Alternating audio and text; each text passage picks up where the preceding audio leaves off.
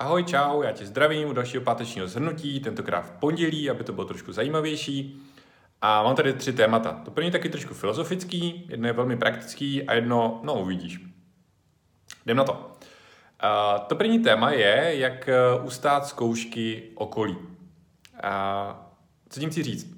Tím chci říct to, že v posledních 14 dnech u sebe a u pár kamarádů v pár diskuzích jsme přišli na takové téma, že někdo nám trošku háže vidle do toho, co děláme. Neboli jsou to povětšinou lidi, kteří jsou nám blízký, kamarádi, rodina a kladou nám náročné otázky, které vlastně mají za úkol zjistit, nakolik si jdeme za svým cílem a nakolik si za tím stojíme. Možná máte takového přítele, přítelkyni, manželku, manžela, rodiče, kteří vám kladou otázky, jestli ti to za to stojí, jestli to prostě má smysl dělat, jestli se tím uživíš a tak dále. Oni to nemyslí špatně. Oni to myslí ku podivu jako velmi dobře samozřejmě s námi, nicméně tyto otázky nám pomáhají, jsou tvrdí v tom, že jdeme správnou cestou, že děláme správně to, co děláme a že nám to pomáhá. Ono v tom podnikání to není vždycky taková rovná čára nahoru nebo taková ta hokejka, jak se kreslí ve startupech. Ono to různě lítá nahoru, dolů a ne pokaždé to vyjde úplně přesně tak, jak si přejeme. Já jsem si třeba dal v loni za úkol, aby Afflebox vyrostl o 250%. Jo? To bylo, měl jsem tady na to takové nastavené plány, všechno vypadalo růžově, podle toho, co by se mělo stát a tak dále, že se to stane. A hle, on se to nestalo. Ty čísla jsou, ten růz je mnohem menší. A těch důvodů je hafo. Na to si nechám buď nějaké jiné zhrnutí nebo jako jindy. Ale to tady nebudu teďka rozebírat, protože to nepatří tomuhle tématu. A vlastně taky bych si mohl klást tu otázku, jako jestli to správně. A samozřejmě ta odpověď, jako, na to budu navazovat pak tím druhým tématem, je, že samozřejmě to naprosto správně, je to úplně nejlíp, jak by to mohlo být. Takže je to jenom na vás, nakolik vás tyto otázky třeba rozhodí, nebo nakolik si na ně dokážete najít odpověď.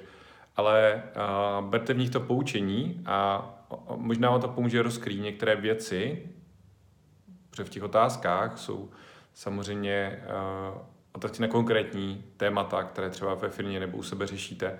A pomůže vám to třeba rozkrýt věci, na které se nedíváte nebo nechcete dívat. Takže díky tomu, že vám někdo položí takovou těžkou otázku, tak se můžete podívat na témata, která byste jinak neviděli.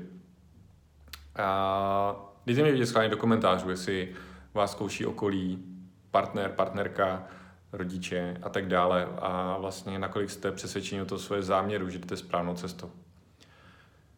Ono to trošku na to navazuje, že poslední 14 dní jsem se věnoval, nebo poslední týden jsem se věnoval plánování příštího roku. Konečně mám volný, skončil jsem své přednáškové období a mám volný a prostor a čas na plánovací příští rok.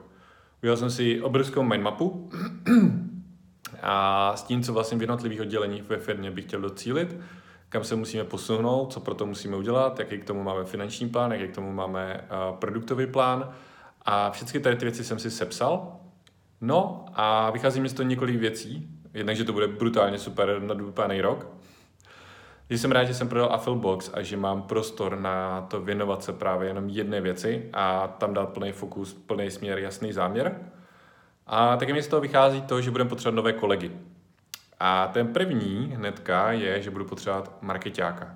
Že budu potřebovat někoho, kdo převezme tu moji roli, toho marketéra, a bude neustále pečovat o to, aby se ty věci děly. Ty věci, které nyní byly na mě, a když jsem třeba někdy školil, tak jsem nemohl ty věci připravit. Nemohl jsem připravit mailing, nemohl jsem připravit novou landing page, nemohl jsem připravit novou kampaň. Když jsem hasil nějaké požáry, tak jsem nemohl optimalizovat PPCčka. Takže přesně tady na ty věci, na celý ten marketing, někoho, kdo to bude mít pod palcem, kdo to bude dohlížet, kdo se bude starat o to, aby všecko jelo, aby se to neustále zlepšovalo, tak na to někoho hledám. Pokud víš o někom, koho by tady to mohlo zaujmout, tak mi dej vědět na info@mariohrozenský.cz a budu rád za takové doporučení. Samozřejmě pokud jsi to ty, tak mi napiš a bude to super. Takže to je úplně první pozice. Pak budu postupně otvírat ještě další 3, ale to si ještě zatím nechám pro sebe, protože nevím, jestli bych zvládl onboardovat a nalodit 3 nové lidi. Firma se mění, firma se přerodí a budou tam velké změny, budu tě o těch změnách informovat a ta první je vlastně na té personální rovině marketák full time ke mně. Může to být externě, nemusí to být úplně full time, zejména ze začátku určitě ne a fungujeme remote, takže není problém pracovat odkudkoliv, dej vědět, jestli seš to ty.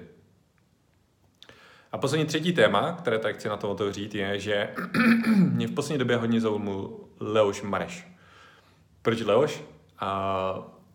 Dostal jsem se k tomu celkem náhodou a to tak, že manželka nechala naladěnou Evropu 2 na rádiu v autě a já jsem nějak jel a zaposlouchal jsem se do toho, co povídá a zrovna tam začal povídat o svém koncertě, který plánuje na příští rok, jaký to bude, co a jak a tak dále. Shodou okolností minulý týden skončil na finálovém stole v jednom pokrovém turnaji, který jsem potom sledoval, protože se o tom zase bavili ráno na rádiu, jinak bych o tom nevěděl. A narazil jsem v poslední době na něj na pár místech. A proč mě tak zaujal? Mě zaujal z více důvodů, protože je vlastně fascinující, jak on to dělá a co on dělá. Každé ráno vstane a jde do rádia a tam vysílá. A to je jedno, kdy skončil tu noc předtím. Jestli moderoval, jestli někde byl, jestli hrál turnaj. Skončil turnaj v 5 ráno a šel vysílat do rádia, ani nešel spát. A třeba už jenom tahle jedna věc je vlastně strašně oddělující od většiny lidí, že prostě ráno, každé ráno brzo, velmi brzo, na většinu lidí totálně brzo stane, jde a dělá tu svoji činnost. Je neustále před očima lidí. Jo? To stejno, co já třeba radím lidem, musíš konzistentně někde mít svůj kanál, přes který budeš vystoupat. Ať jsou to Instagram stories, ať je to Instagram, ať je to Facebook.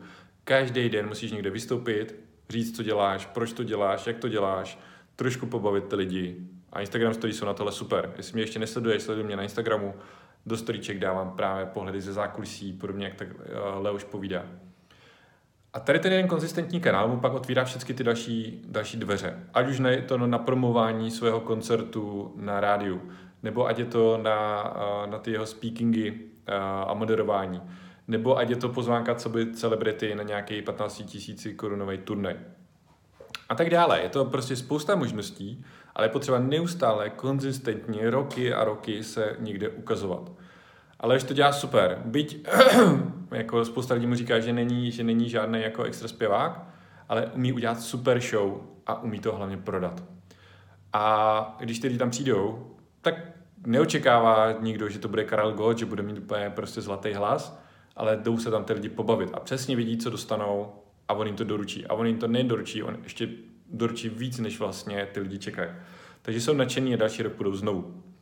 A já sám na ten koncert dokonce chci jít, protože přesně tady ty věci mě zajímají. Není to proto, že bych ho jako obdivoval, ale prostě proč nejít na zajímavou show a podívat se na to, jak se to dělá.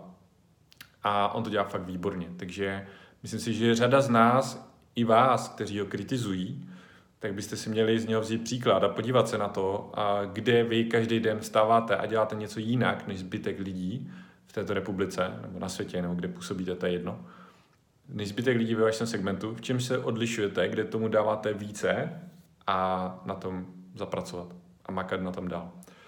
Tak jo, dík a mějte se zas u dalšího podcastu. Čau.